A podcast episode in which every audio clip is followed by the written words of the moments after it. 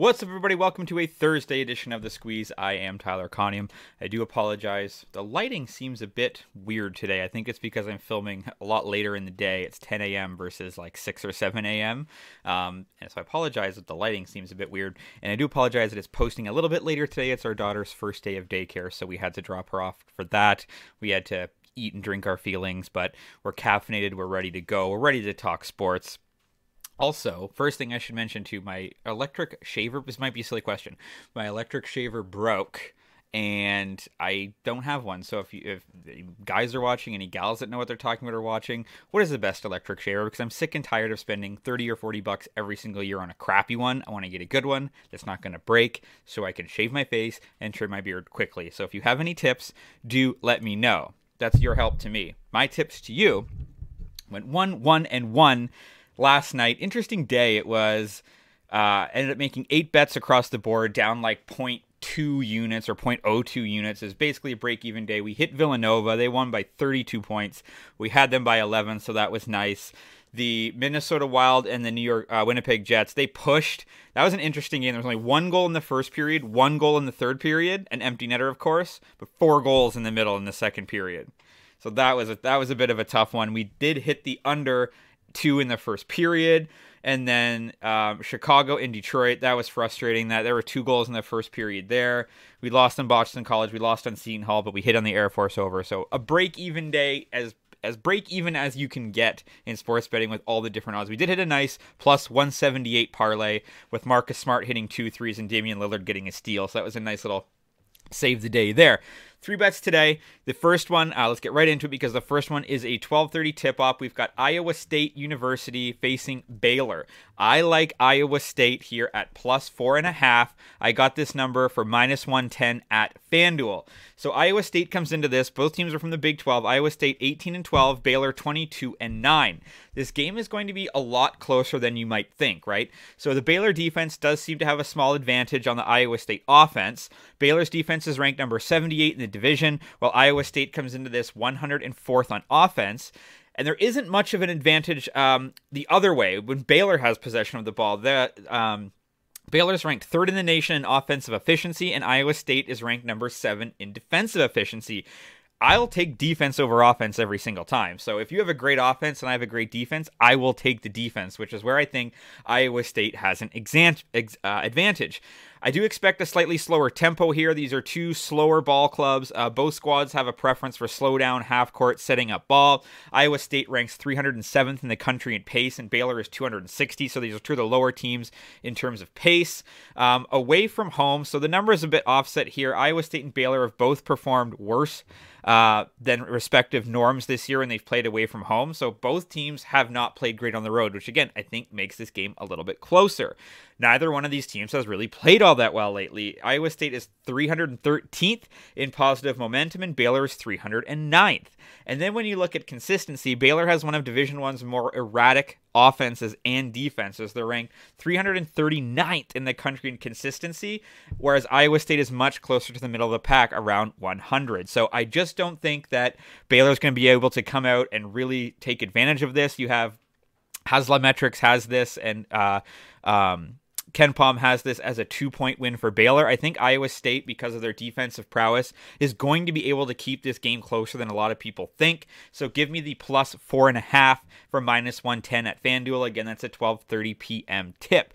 The other college basketball game we've got today is Providence at Connecticut.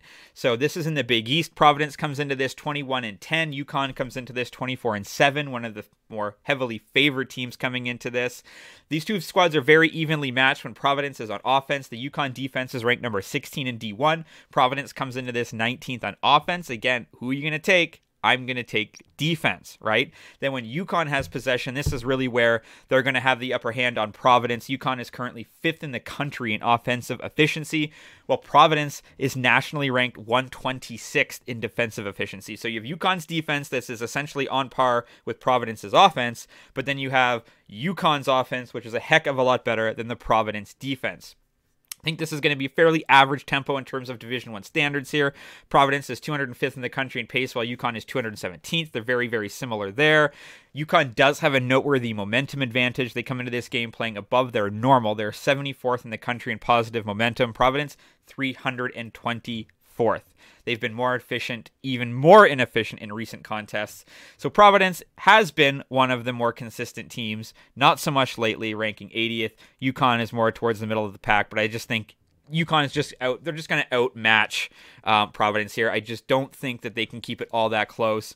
I'm going to take Pro, uh, sorry UConn minus six and a half or minus 120. Haslametrics has this game as a 12 point win for UConn, and we're just getting six and a half points here. So I do like those two bets. That's a 2:30 p.m. tip off, so that's a little bit earlier as well. Our last bet of the day, we go to the World Baseball Classic. I know this the first pitches have already been thrown. This has already started, but you should be able to still get this number.